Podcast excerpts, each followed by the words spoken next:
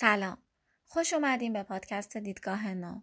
من عطیه قائمی هستم و این نهمین اپیزود از پادکست دیدگاه نو هستش. مهمون عزیز و محترم این اپیزود سرکار خانم بهاره فشارکی هستند بهاره وکیل پایک دادگستری و مشاور حقوقی شرکت ها و دانش آموخته رشته حقوق تجارت بین الملل در مقطع کارشناسی ارشد هستش. بهاره در کنار انجام امور مشاوره حقوقی سالهاست که تمرکز خودش رو برای نگارش انواع قراردادهای ایرانی و خارجی قرار داده در این حوزه تخصص پیدا کرده و اخیرا هم یک آکادمی تخصصی علمی حرفه‌ای در این حوزه راه اندازی کرده صحبت های بهاره رو در مورد مسیر حرفه تبدیل شدن به یک وکیل متخصص در این حوزه، چالش های این مسیر و همینطور مهارت های مورد نیاز برای این رشته در این اپیزود میشنویم. امیدوارم از شنیدن این اپیزود لذت ببرید.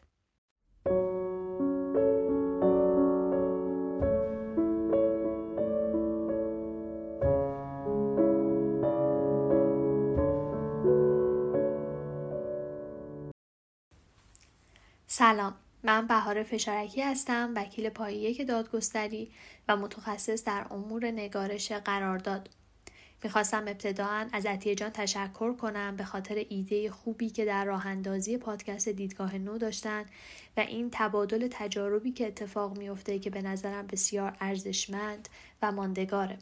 اگه که بخوام در ابتدای کار کمی در مورد گذشته صحبت بکنم اینکه چی شد اصلا من رشته حقوق رو انتخاب کردم باید بگم که حقیقتا من تا یک سال اندی قبل از اینکه وارد دانشکده حقوق بشم اصلا نمی‌دونستم که قرار حقوق بخونم و آینده شغلیم در این مسیر قرار ترسیم بشه.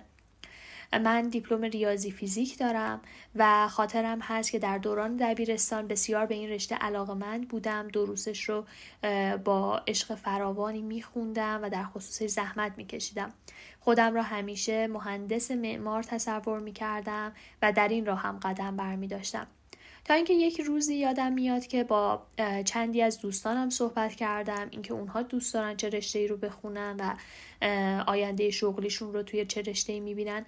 و دیدم که همه به اتفاق مهندسی معماری رو دوست دارن و دوست دارن توی این راه قدم بردارن.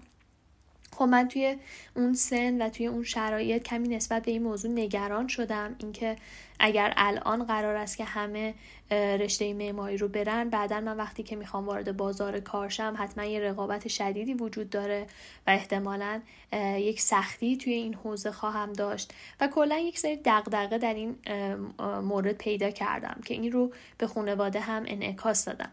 و خاطرم هست که روزی پدرم به من پیشنهاد دادن و گفتن که به نظر من تو تغییر رشته بده و برو رشته حقوق رو بخون. حالا ما قبلا اصلا در مورد رشته حقوق توی خانواده صحبتی نکرده بودیم. ولی شاید به خاطر بگراندی که من داشتم اینکه هر دو پدر بزرگم حقوق خوانده بودن و یا اینکه حالا به نظر خانواده من قلم خوبی داشتم و فکر می‌کردن که می‌تونم در لوایح نویسی و امور وکالتی موفق بشم. اون موقعی که من این پیشنهاد را از پدرم شنیدم خب خیلی براشفته شدم. اینکه من در خصوص رشته ریاضی فیزیک انقدر زحمت کشیدم تلاش کردم یادم گاهی برای درس حسابان شب تا صبح میشستم مسئله حل می‌کردم روی کاغذهای کاهی و خب واقعا تلاش کرده بودم در خصوصش. بخوام تمام اینها رو بذارم کنار و یهو تغییر به رشته ای بدم که اصلا هیچ اطلاعی ازش ندارم. اون هم در سال پیش دانشگاهی که جز حساسترین سالهای در واقع زندگی یک فرد در دوران دبیرستانه.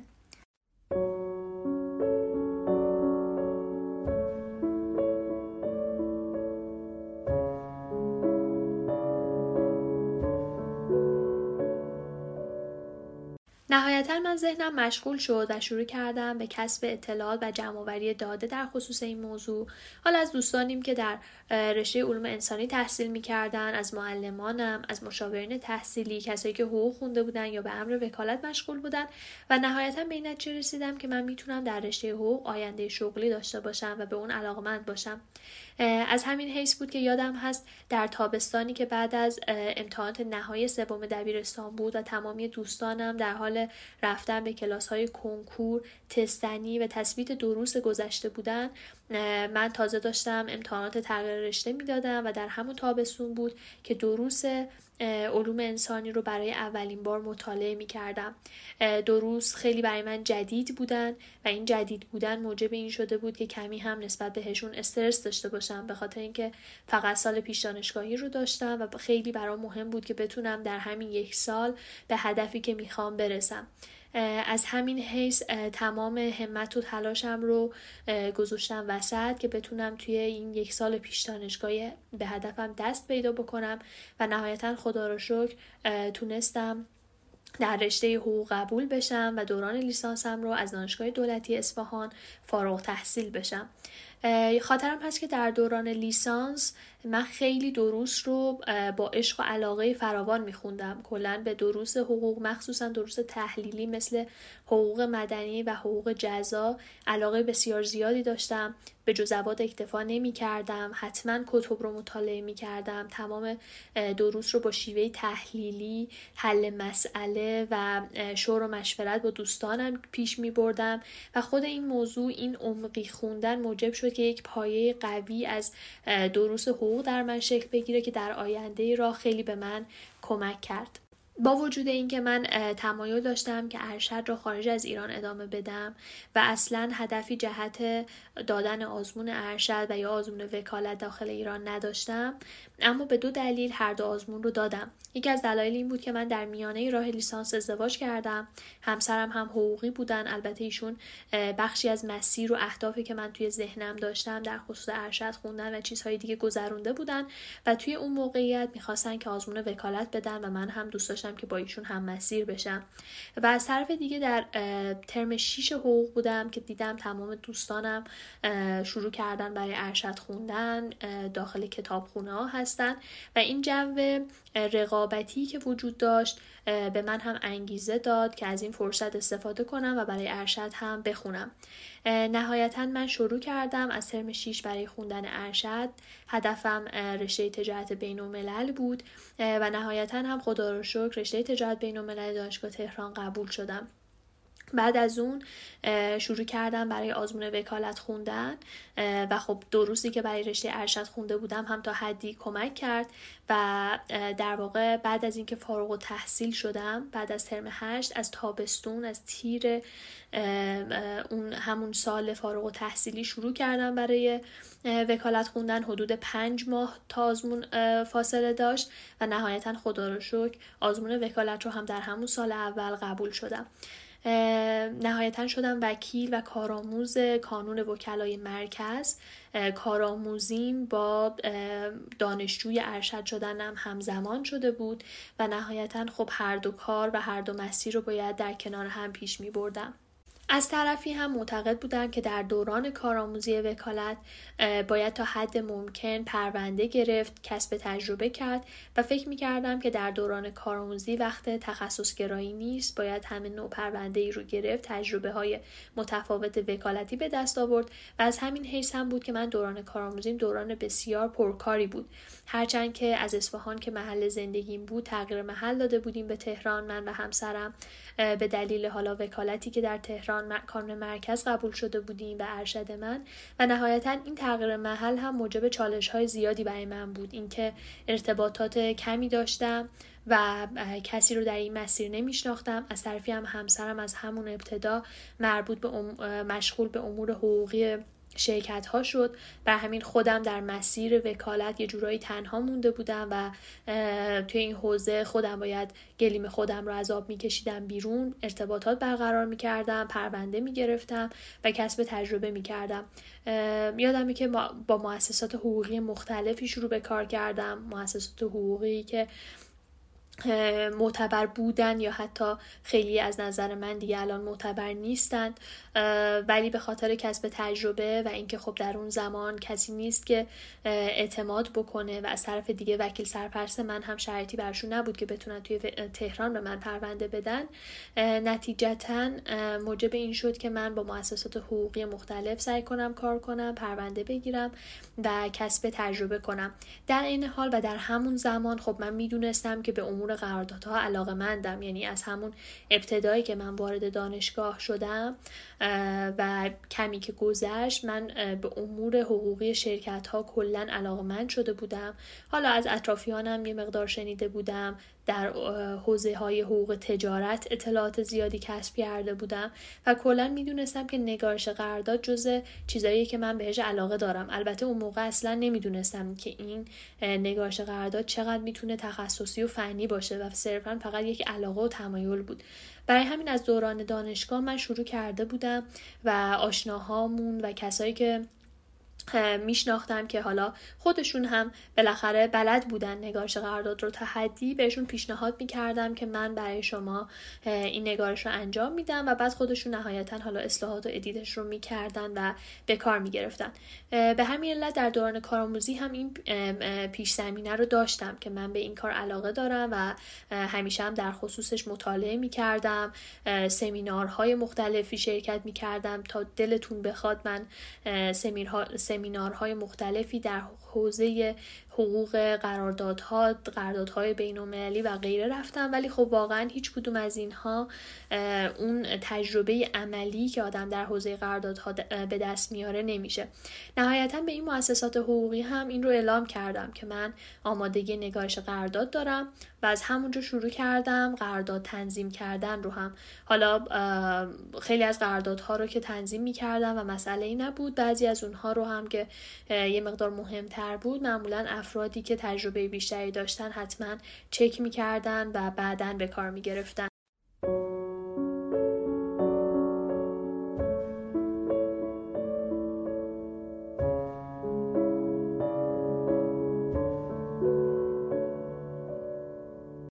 در نتیجه من خب توی حوزه قرارداد یه جورایی یک شروع به کاری کرده بودم.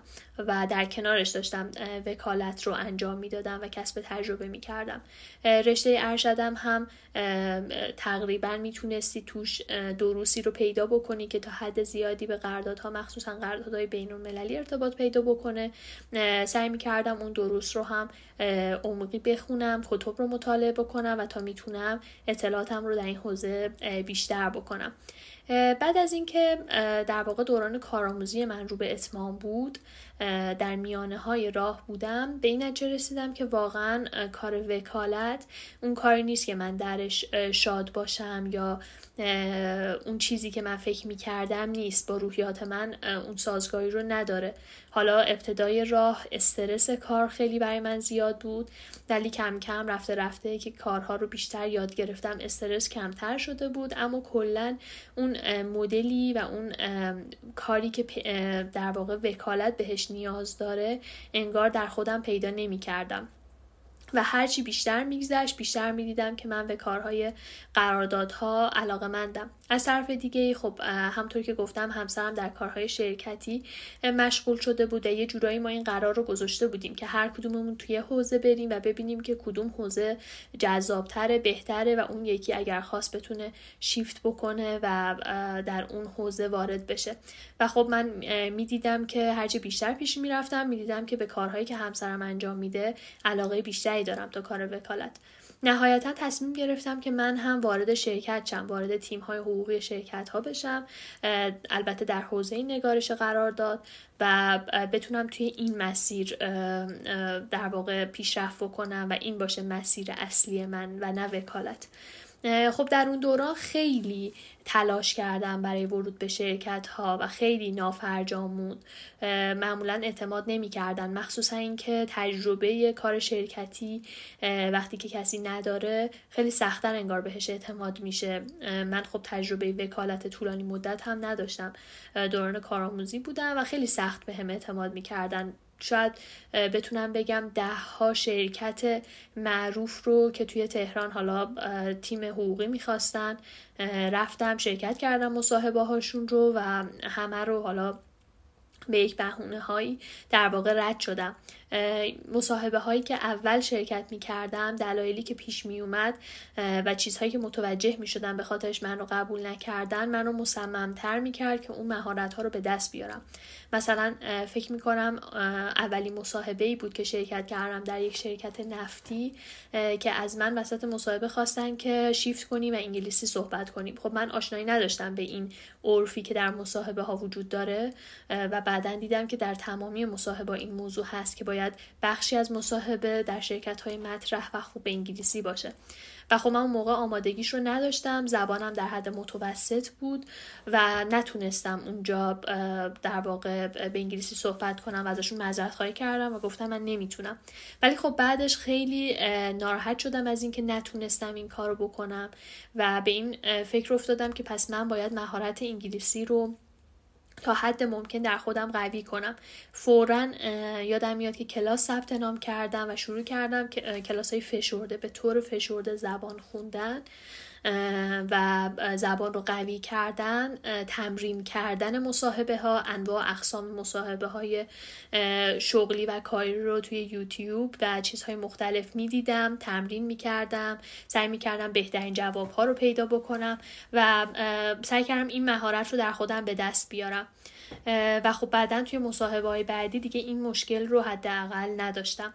و خب مسائل دیگه هر کدوم ممکن بود که یک نکته ای رو اشاره بکنم و من برم دوباره تلاش کنم اون نکته رو در خودم قوی تر بکنم. و نهایتا این زبان خوندن منجر به این شد که تونستم مدرک آیلتسم رو بگیرم و همچنین تونستم مهارت های دیگر رو تقویت بکنم و خودم رو آماده بکنم برای ورود به شرکت خوب و شناخته شده. یادم در اون دورانی که مصاحبه های زیادی می‌رفتم و خب خیلی ها من رو رد می‌کردن و اعتماد نمی‌کردن.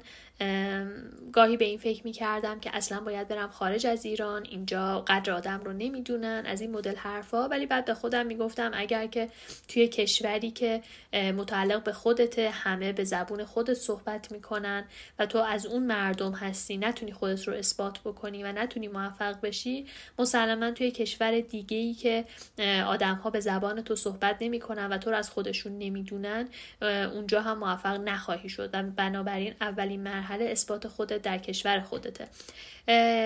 و به همین علت خب با پشت کار سعی می کردم ادامه بدم و تلاش بکنم. نهایتا در شرکت دیجی کالا که یادم یک بار دیگه هم مصاحبه رفته بودم. و رد شده بودم قبول نشده بودم. سال بعدش دقیقا دوباره مصاحبه رفتم به عنوان کارشناس قراردادها و اون بار یادمه که مدیر حقوقشون به من گفت که تو به نظر میاد که خیلی انگیزه داری برای ورود به این شرکت و من به خاطر این انگیزت بهت اعتماد می‌کنم و این فرصت رو بهت میدم که در واقع وارد شرکت بشی.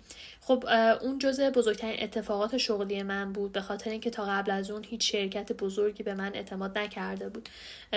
و اون شرکت موجب این شد که من خیلی تجربه کسب کنم رزومه خوبی کسب کنم. تو واحد قراردادها به طور متمرکز در واقع روی قراردادها کار بکنم. اون چیزی که علاقه مند بودم رو پرورش بدم. و واقعا می‌تونم بگم که اون حدود دو سالی که من داخل اون شرکت بودم مثل یک دانشگاه یک دانشگاه بسیار پرسرعت و پرقدرت برای من عمل کرد. خیلی آموزش پیدا کردم با خیلی از مسائل آشنا شدم. به خاطر اینکه زمانی که من وارد اون شرکت شدم مدیران خارجی جدیدی هم وارد اون شرکت شده بودن موجب شد که من در عین حال تعاملاتم با افراد غیر ایرانی بهبود پیدا بکنه بتونم گزارش بدم بتونم گزارش بگیرم. و خب اینها همه خیلی به من کمک کرد. و حتی این تجربه رو بتونم توی اون شرکت کسب کنم که یک تیم قراردادها داشته باشم بتونم کارهایی رو مدیریت بکنم و کم کم رشد خیلی زیادی داشتم توی اون شرکت می‌کردم و به نظر میومد که هنوز هم جای رشد برای من توی اون شرکت وجود داشت. اما به دلیل اینکه بعد از حدود دو سال من فکر می کردم که یادگیری هایی که لازم بوده توی این شرکت داشته باشم رو انجام دادم و حالا نیاز دارم که این یادگیری در حوزه های دیگه ای باشه.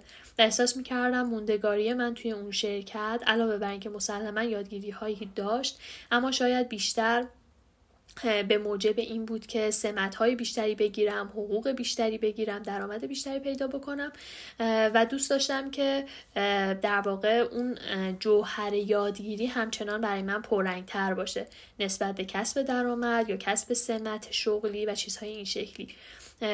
و اگر ادامه می‌دادم ممکن بود که همون مسیر رو بخوام ادامه بدم و دیگه از اون مسیر خارج نشم برای کسب تجربه های متفاوت و یادگیری های متفاوت. از همین حیث یکی از سختترین تصمیمات شغل ما گرفتم با اینکه می‌دونستم خروج از اون شرکت به معنی درآمد کمتر خواهد بود به معنی چالش های بیشتر. دوباره باید خودت رو بشناسونی دوباره باید تلاش بکنی باید یاد بگیری. ولی فکر می‌کردم که در اون موقعیت دارم کار درست رو می‌کنم و بعد هم خب واقعا خوشحال شدم از این تصمیمی که گرفتم.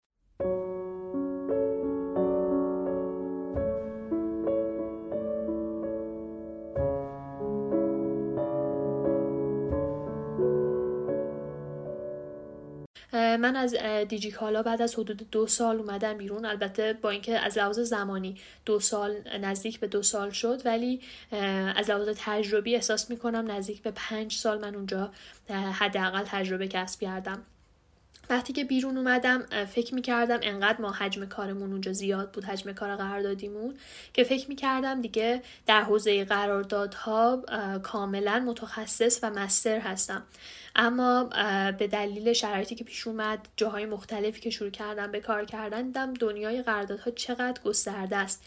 و توی هر شرکتی ما نهایتا توی همون حوزه شاید تخصص پیدا کنیم. همون حوزه قراردادی مورد نیاز اون شرکت.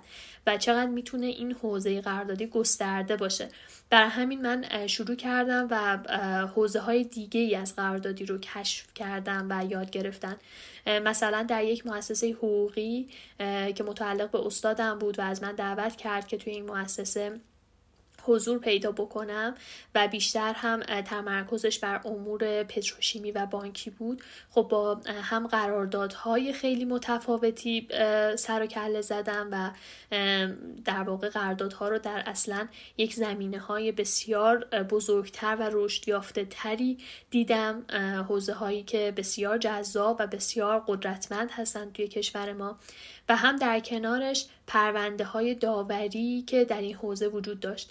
من در همون زمانی که در حال کسب مهارت بودم برای شرکت برای ورود به شرکت ها یکی از چیزهایی که خب خیلی در خصوصش تلاش کردم مسئله داوری بود. دوره های مختلف رو شرکت کردم تو مسابقات مختلف و مودکورت ها شرکت می کردم و تو حوزه داوری تا حد زیادی خب اطلاعات کسب کرده بودم اما تجربه واقعی نداشتم و حضورم توی این مؤسسه موجب شد که توی پرونده های داوری که تو شرکت های پتروشیمی مطرح پرونده های بسیار بزرگیه بسیار تخصصی توی اونها هم تجربه کسب بکنم در کنار امور قراردادها و کلا یک مجموعه ای از تجربه های ارزشمند در زمینه های بزرگ حقوقی زمینه های عظیم. چون مثلا اگر بخوایم زمینه های پتروشیمی و نفتی و بانکی رو در کنار زمینه های استارتاپ ها و شرکت های نوپا قرار بدیم واقعا تفاوت گسترده در نوع صنعت اونها وجود داره. نوع عظمت کار حقوقی که نیازه و عظمت زمینه صنعتی که وجود داره.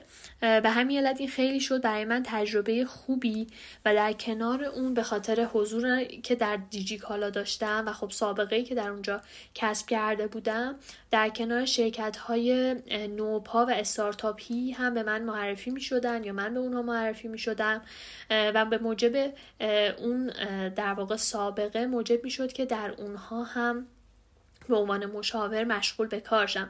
البته مشاور به این صورت بود که مثلا من یک روز از هفته رو به اونها اختصاص می‌دادم و تمام کارهای حقوقیشون رو که حالا بیشتر در حوزه قراردادها بود مدیریت می‌کردم و یه جورایی مدیریت حقوقی ولی خب زمانی که نیاز داشتن نهایتا یک روز در هفته بود.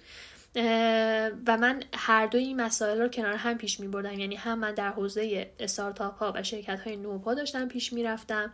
هم در زمینه بحث های حقوقی و قراردادی شرکت های بزرگی مثل پتروشیمی و بانک ها. و در کنارش هم ممکن بود که یک به یک سری شرکت هایی که به هم معرفی می شدن مشاوره های ارجایی بدم و یا مثلا پروژه هایی رو برشون انجام بدم و یک مجموعی از کارهای مختلف شد تا اینکه در واقع این مسیر حدود یک سال پیش رفت و نهایتا کرونا شد. از زمان شروع جدی کرونا خب خیلی از کارها به صورت دورکاری انجام شد و کار من هم که نگارش امور قراردادی و انجام پروژه های حقوقی بود کاملا می‌تونست به صورت دورکاری انجام بشه و بنابراین من اکثر کارهام رو به صورت دورکاری انجام دادم.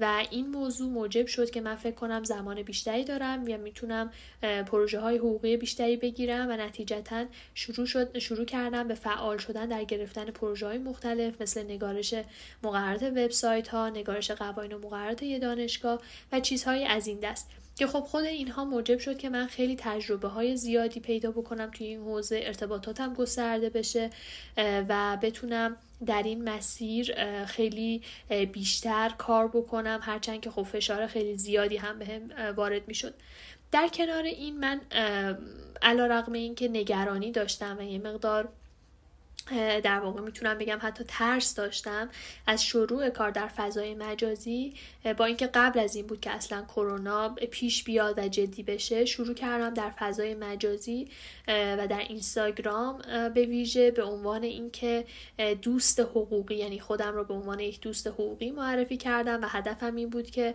بتونم به افرادی که حقوق نخواندند به عنوان یک دوست راهنمایی بکنم و مسائل حقوقی که معمولا سقیل و سنگین نوشته میشه رو به زبانی ساده براشون بیان بکنم. با این هدف پیج اینستاگرامم رو شروع کردم. در ابتدای راه همطور که گفتم ترس و نگرانی زیادی داشتم. مطمئن نبودم که آینده اون چی میشه. ولی در میونه راه به چیز جالبی که برخوردم این بود که خب گاهی در خصوص این صحبت می‌کردم که چگونه قراردادهای خوب بنویسیم. گاهی در مورد ماجراهای وکالت خودم حرف می‌زدم. و این موجب شد که خیلی از افرادی که حقوق خوانده بودند جذب این پیج بشن و از من بخوان که چطوری باید قرارداد بنویسیم چیکار بکنیم که مهارت پیدا بکنیم و مسائلی از این دست. و من با خودم همش فکر می کردم که واقعا چطور میشه کمک کرد که افراد کسب مهارت نگارش قرارداد بکنن. به خودم نگاه می کردم می دیدم خب بله من خیلی مطالعات می کردم خیلی سمینارها شرکت می کردم از لحاظ اطلاعات سعی می کردم خودم رو قوی کنم ولی واقعا زمانی مهارت به دست آوردم که کار کردم و تجربه کسب کردم. اون حجم زیاد قراردادایی که در دیجی کالا کار می‌کردم یا بعد از اون وقتی که وارد حوزه مختلف شدم و تو حوزه های دیگه کسب تجربه نگارش قرارداد کردم که خیلی موجب قوی تر شدن من در, در این حوزه شد و موجب شد که بتونم قراردادهای مختلف رو از ابتدا نگارش بکنم. اینها همه به من فکر به من این در واقع پیام رو می‌داد که جز کسب مهارت و نگارش تمرین کسب تجربه نمی‌تونه کمک بکنه به اینکه ما بتونیم قرارداد نویس خوبی بشیم. و همش فکر می‌کردم که خب چه راه چاره ای هست که واقعا من به افرادی که از من سوال می‌کنن پیشنهاد بدم. و کم کم به این فکر افتادم که خودم چرا یک راهی رو ایجاد نکنم یک راهی رو به وجود نیارم که در کنار کسب علم و دانش نگارش قرارداد کسب مهارت هم وجود داشته باشه. مثل یک دوران کارآموزی که فرد میره توی شرکتی کار می‌کنه ممکنه یک نفر سرپرستش باشه و چک بکنه قرارداداش رو کمکش بکنه که قراردادها رو پیش ببره. یه همچین دوران کارآموزی که همراه با نگارشه من به وجود بیارم و خودم این کمک رو بکنم که افراد واقعا این مهارت رو کسب کنن. چون در همون زمان به خاطر اینکه می‌خواستم به افراد کمک بکنم بگم خب چه کلاسی شرکت کنید چه کار انجام بدین. رفتم و انواع کلاس هایی که در این حوزه بودن رو بررسی کردم و دیدم واقعا همه بیشتر بر تئوری های نگارش قرارداد تاکید دارن و کسی که از صفر قرارداد کار نکرده با شرکت توی این کلاس ها در بهترین حالت می‌تونه اطلاعات عمومیش رو راجع به نگارش قرارداد بالا ببره ولی نمی‌تونه در عمل بنویسه و نگارش بکنه.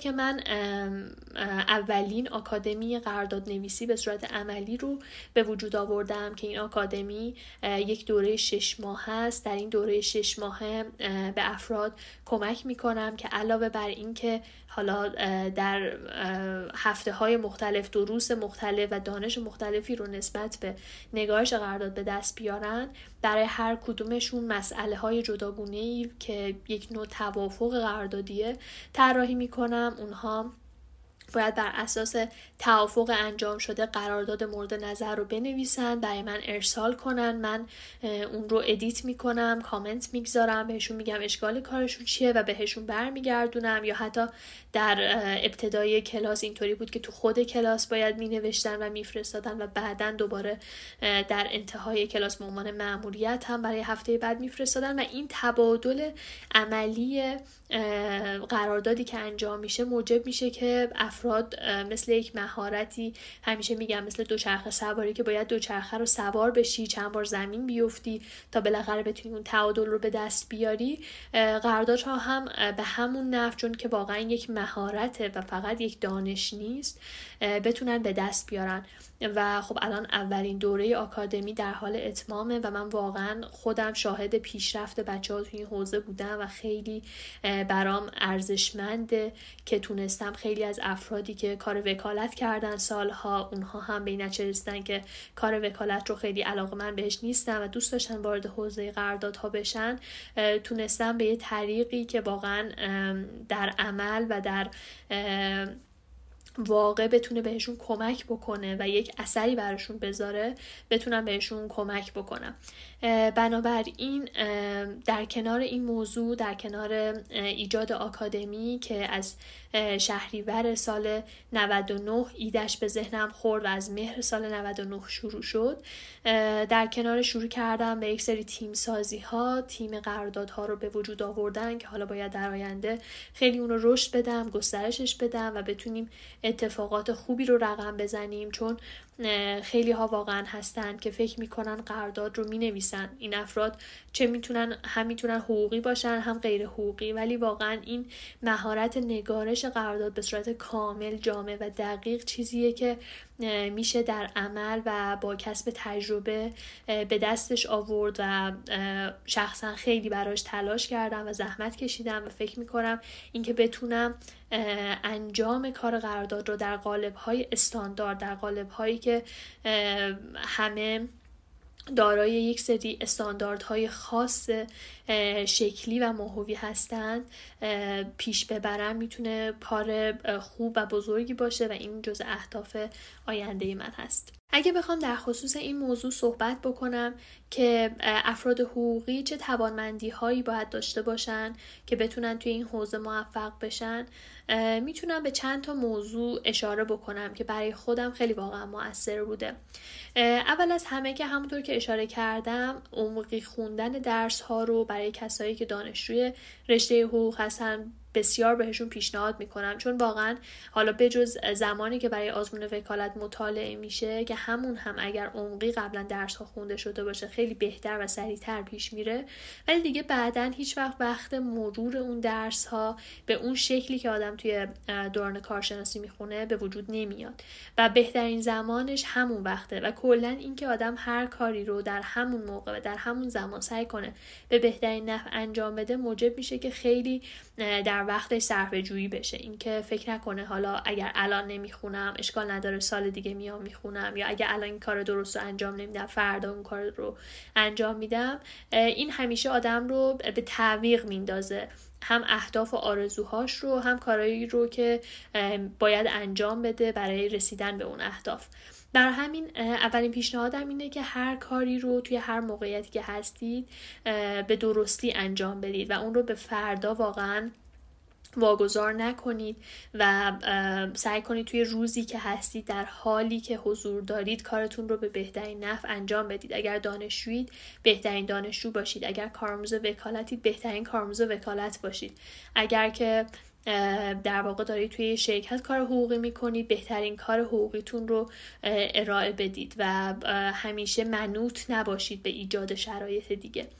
نکته دیگه ای که به نظرم می‌رسه اینه که منظم کردن ذهن و منظم بودن ذهن خیلی می‌تونه به ما حقوقی ها کمک بکنه. من همیشه انگار که ذهنم یک چارت منظمی داره. معمولا مسائل رو توی ذهنم دسته بندی می‌کنم وقتی که می‌خوام یه کاری رو انجام بدم همیشه سعی می‌کنم یه تفکیکی بین اون کارهایی که باید انجام شه یا اون مسئله که وجود داره اون تفکیک رو به وجود بیارم و بر اساس اون تفکیک بتونم راه حل ارائه بکنم و کار رو انجام بدم. این تفکیک هم کمک می‌کنه که ما بتونیم کیفیت کارمون رو بالاتر ببریم. همین که در واقع این منظم شدنه و این نظم دادن به ذهن کمک می‌کنه به اینکه ما در زمان کمتری بتونیم به نتیجه بهتری برسیم. ولی وقتی که ذهن شلوغ پلوغه و موضوعاتی که قرار بررسیشون کنیم حالا این موضوعات می‌تونه موضوعات درسی باشه می‌تونه موضوعات کاری باشه یک تقسیم بندی منظمی توی ذهن نداشته باشه موجب میشه که ما همینطور انگار دور خودمون میچرخیم و نهایتا همون کاری که باید انجام بدیم رو انجام نمیدیم. برای اینکه توی این قضیه مهارت کسب بشه پیشنهاد می‌کنم که روی کاغذ همیشه برای خودتون موضوعاتی که دارید توی ذهنتون که باید انجام بدید یا پروژه های حقوقی که بهتون ارجاع میشه و می‌خواید در خصوصش کاری انجام بدید رو حتما مثل یک سری شاخه ها و چارت ها روی کاغذ برای خودتون بکشید. اونها رو از هم تفکیک بکنید و یک نظام بندی درستی رو به ذهنتون بدید. مثلا من خودم در نگارش قرارداد هم این کار رو می‌کنم و این موجب میشه که حتی قراردادها خیلی واضح تر باشه. اینکه مثلا یه پاراگرافی که داره در مورد چند موضوع صحبت می‌کنه رو بخوام پشت سر هم بگم موجب ابهام و نامفهومی اون موضوع میشه. در صورتی که اگر مثلا همون موضوعی که در خصوص چند موضوع صحبت می‌کنم. من در سه بند مختلف. به طور شفاف و واضح بگم هم کیفیت کارم بالاتر رفته هم مفهوم به درستی انتقال داده شده. پس بنابراین این یکی از چیزاییه که خب من پیشنهاد می‌کنم.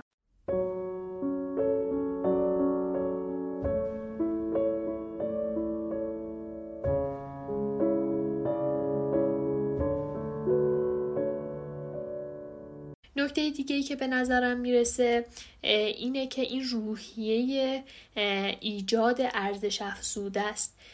همیشه میگم میگم که اگر که ما به کارهای روزمرهمون عادت بکنیم و همیشه به این فکر نکنیم که آیا می شود یک ارزش اضافی یک چیزی که وجود ندارد رو من ایجاد بکنم ممکنه که به طور عادی روزهامون شب بشه سالهای متوالی رو پشت سر هم بگذرونیم و نهایتا ببینیم که خب ما مثلا فقط چند سال در خصوص یک موضوع خاص تجربه کسب کردیم که خودش می‌تونه خوب باشه.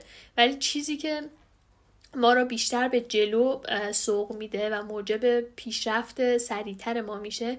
اینه که تو هر کاری که هستیم و هر کاری که می‌کنیم می‌تونیم دانشجو باشیم می‌تونیم کارآموز وکالت باشیم می‌تونیم شروع کننده یک کار حقوقی باشیم یا هر چیز دیگه ای سعی کنیم که علاوه بر انجام کارهای روزمره گاهی مکس کنیم بین تمامی اون تلاطم های کارها و به این فکر کنیم که آیا من می‌تونم چیزی رو ایجاد کنم که وجود نداره. توی همین کاری که دارم انجام میدم. مثلا اگر دارم تحقیق می‌کنم و یک پروسه‌ای برای تحقیق من وجود داره که اون رو تحویل استادم بدم با خودم فکر کنم آیا میشه کاری کرد که این پروسه تحقیق به نحوی تغییر بکنه و بعد از من دانشجوهای دیگه هم بتونن از این موضوع استفاده کنن؟ حالا این موضوع توی کار خیلی بیشتر به چشم می‌خوره. چه اون کار کار وکالت باشه چه کار حقوقی غیر وکالت حالا چه تو شرکت ها چه تو جاهای دیگه کمک به این می‌کنه که ما واقعا با ایجاد ارزش افزوده هم خودمون رو بیشتر به اثبات برسونیم. همین که سرعت رشدمون بالاتر بره. وقتی که مثلا توی یه شرکت می‌بینیم که یک نفر علاوه بر اینکه داره یه کاری که بهش سپرده شده رو انجام میده به این فکر می‌کنه که من چه کاری می‌تونم بکنم که توی این شرکت یک ارزشی رو ایجاد بکنم بدون اینکه از من خواسته بشه. مثلا فرض کنید بیام یک سری پروسه های انجام کار حقوقی رو بچینم یا یک سری نحوه های گزارشدهی و گزارشگهی رو بچینم که اصلا در خصوصش از من خواسته نشده. ولی من فکر می‌کنم اگر این کار رو بکنم یه باری از دوش بقیه تیم برداشتم یا یه اتفاق جدیدی افتاده. خب وقتی که مثلا اون شرکت و بقیه افراد می‌بینن که یه کسی چنین وقتی رو می‌گذاره و چنین فکری رو می‌کنه فکر می‌کنن که اون فرد فقط برای گرفتن پول و یک حقوق یا یک کسب درآمد مشغول به انجام کار نیست. اون واقعا دوست داره که اینجا رو انگار از خودش می‌دونه و دوست داره که اینجا پیشرفت بکنه. خب مسلما توجه ها بهش بیشتر جلب میشه و کمکش می‌کنن که زودتر پیشرفت بکنه. و خودمون هم موجب میشه که تجربه مختلفی کسب کنیم. برای همین ایجاد ارزش افزوده جز چیزهاییه که به نظر من واقعا مهمه که توی هر کاری که هستیم حتی اون کار ممکنه کار انجام امور خونه باشه و نه مسائل لزوما حقوقی. بتونیم کاری بکنیم که یک ارزشی رو به چیزهایی که وجود داره اضافه بکنیم. علاوه بر این نکته دیگه که به نظرم می‌رسه قدرت تحلیله. قدرت تحلیل توی هر مسئله می‌تونه به ما کمک کنه که ذهنمون رو ورزش بدیم و برای مسائل و چالش های حقوقی بعدی که در پیش داریم آمادش بکنیم و بتونه بهترین راه حل ها رو ارائه بده. این بحث قدرت تحلیل می‌تونه در زمان دانشجویی در حین خوندن دروس در حین انجام کار در حین زمانی که چیزی به ما ارجاع میشه در تمامی امور وجود داشته باشه. مهم اینه که وقتی که یه کاری به ما گفته میشه ما صرفا توتیوار نخواهیم اون کار رو انجام بدیم. بهش فکر بکنیم تحلیلش بکنیم ابعاد مختلفش رو بررسی بکنیم و بعد اون کار رو انجام بدیم. در نتیجه زمانی که توی یک موقعیت مشابه قرار بگیریم چون قبلا اون موضوع رو تحلیل کردیم می‌تونیم راه حل خوب ارائه کنیم می‌تونه ذهنمون پخته بشه از انواع و اقسام راه حل ها و در نتیجه همطور که گفتم با سرعت بیشتری رشد بکنیم و پیشرفت بکنیم. نکته دیگه که حالا میشه جز مهارت گذاشتش میشه نه ولی من جز الزامات میذارمش بحث زبان انگلیسیه. به نظر من کسی که می‌خواد از الان وارد حوزه حقوق بشه و رشد بکنه براش یک الزام قوی شدن در حوزه زبان انگلیسی. به خاطر اینکه اکثر افرادی که توی این حوزه مشغولن زبانهای قوی دارن و می‌تونن از منابع بین المللی استفاده بکنن. بنابراین اگر کسی این توانایی رو نداشته باشه خب چند قدم از رقبای خودش عقب افتاده و در نتیجه سرعت پیشرفتش کاهش پیدا می‌کنه. بنابراین من حتما پیشنهاد می‌کنم که زبان انگلیسی رو بسیار جدی بگیرید. علاوه بر حالا خوندن کلیات و عمومیات اون نگارش زبان انگلیسی نگارش حقوقی زبان انگلیسی اگر کسی بتونه توش قوی بشه خب واقعا جز مزیت هایی که می‌تونه داشته باشه و اون رو جلو بندازه.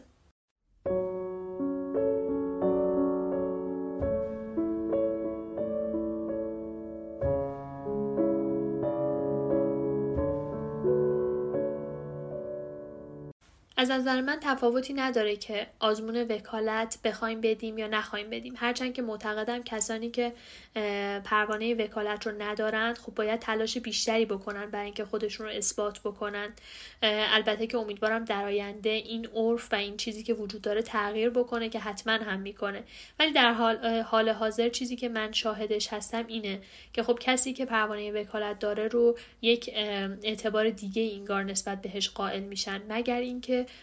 اون فرد بتونه واقعا توانایی ها و مهارت های زیادی رو کسب بکنه بتونه در حوزه های مختلفی تحقیقات خوبی بکنه مهارت های خوبی کسب بکنه به نحوی که واقعا دیگه اصلا مهم نباشه که این فرد پروانه وکالت داره یا نداره. یه کسی که بسیار خوب نگارش قرارداد می‌کنه یا بسیار خوب در امور مختلفی مثل انطباق پذیری قوانین compliance و چیزهای این شکلی مهارت پیدا می‌کنه واقعا دیگه مهم نیست که این فرد پروانه وکالت داره یا نداره. بنابراین تمرکز برای کسب مهارت خیلی می‌تونه مهم باشه و خیلی می‌تونه راهگشا باشه. مهم اینه که ما تا حد ممکن بازار رو بررسی بکنیم ببینیم چه کارهایی رو میشه انجام داد. ما به چه اموری علاقمند هستیم و در همون امور سعی کنیم که با پشت کار فراوان و ناامیدی کم اینکه وسط راه نریم پشیمون بشیم یا وسط راه نریم. فکر کنیم که اینجا راه ما نیست بخوایم کلا قضیه رو بذاریم کنار. نه تمام اینها نباشه. با اعتماد به نفس و پشت کار نسبت به راهی که انتخاب کردیم پیش بریم و در نتیجه به موفقیت هم حتما دست پیدا خواهیم کرد. یکی دیگه از مواردی که به زعم من می‌تونه مهم باشه اینه که یه فرد حقوقی دید بیزینسی پیدا بکنه و این میسر نمیشه مگر اینکه بتونه کمی دانش business و دانش مسائل کسب و کار رو کسب بکنه و همچنین توی حوزه های کسب و کاری و business ی فعالیت داشته باشه. به خاطر اینکه من به تجربه دیدم که معمولا کسب و کارها شرکت ها تا حد ممکن از حقوقی هایی که ذهنشون صفر و یکه و صرفا مسائل حقوقی در اون میچرخه دوری می‌کنن و دوست دارن با وکلا و حقوقدانانی مشورت بکنن و کارهاشون رو به کسایی بسپارن که علاوه بر موضوعات حقوقی به موضوعات بیزینسی هم تا حد امکان وارد هستند و در نتیجه به جای اینکه یک وکیل یا حقوقی فقط بهشون در جواب مشاوره هایی که می‌خوان بگه که این کار رو میشه انجام داد یا نمیشه انجام داد براشون با توجه به اون بیزینس بتونن یک راه حل پیدا بکنن و راه حل جلوی پاشون بگذارن. به همین علت شناخت کسب و کار محیط های کسب و کاری که فعالیت می‌کنیم کسب دانش در خصوص اون خیلی مهمه. مثلا کسب و کاری که در حوزه مواد غذاییه با کسب و کاری که در حوزه آیتیه و یا کسب و کاری که در حوزه های دیگه است اینها جنساشون با هم دیگه تفاوت داره. ما اگر قرار باشه وکیل هر کدوم از اینها باشیم باید شناخت خوبی نسبت به business و کسب و کاری که دارن انجام میدن داشته باشیم و کم کم بتونیم شناخت پیدا کنیم به نسبت به افرادی که این business ها رو میچرخونن مدیران کسب و کارها. اینکه اونها چه نیازهایی دارن. اونها معمولا دوست دارن سریعتر پیش برن کسب و کارشون رو به سمت جلو سوق بدن و از هر گونه ترمزی که در وسط راهشون باشه خودداری می‌کنن و خیلی وقتا حقوقی ها رو به چشم یک ترمز نگاه می‌کنن. به همین علت اگر که قرار باشه یک فرد حقوقی با شرکت ها کار کنه مشاور و وکیل امور شرکتی بشه و در خصوص مسائل حقوقی کسب و کارها ارائه نظر و مشاوره بده باید تمامی ظرفیت ها و محدودیت های این حوزه رو بشناسه بتونه در خصوص مسائل مدیریتی، کسب و کاری، business ی شناخت پیدا بکنه، کسب تجربه و دانش و دانش بکنه و در نهایت بتونه مشاوره های خوبی ارائه بده و خب جا بیفته توی کسب و کارها و business ها. من به نظرم به اکثر مهارت هایی که به نظرم مهم بودن برای اکتساب اشاره کردم و مهمتر از همه اونها حفظ انگیزه است. انگیزه است که به آدم شور و شوق میده برای پیشرفت شور و شوق میده برای تلاش و شور و شوق میده برای کسب تخصص و مهارت های مختلف. امیدوارم که همیشه بتونید انگیزتون رو حفظ بکنید در راهی که بهش اعتقاد دارید و فکر می‌کنید که علاقه قلبی شماست و در اون می‌تونید پیشرفت بکنید. قدم بردارید و مطمئن باشید که در اون مسیر پیشرفت خواهید کرد. من باز هم از عطیه جان تشکر می‌کنم به خاطر دعوت من به این پادکست. واقعا مفتخر شدم و خوشحالم از اینکه حضور داشتم و تونستم از تجاربم بگم. مراقب خودتون باشید در این دوران و فعلا خدا نگهدار.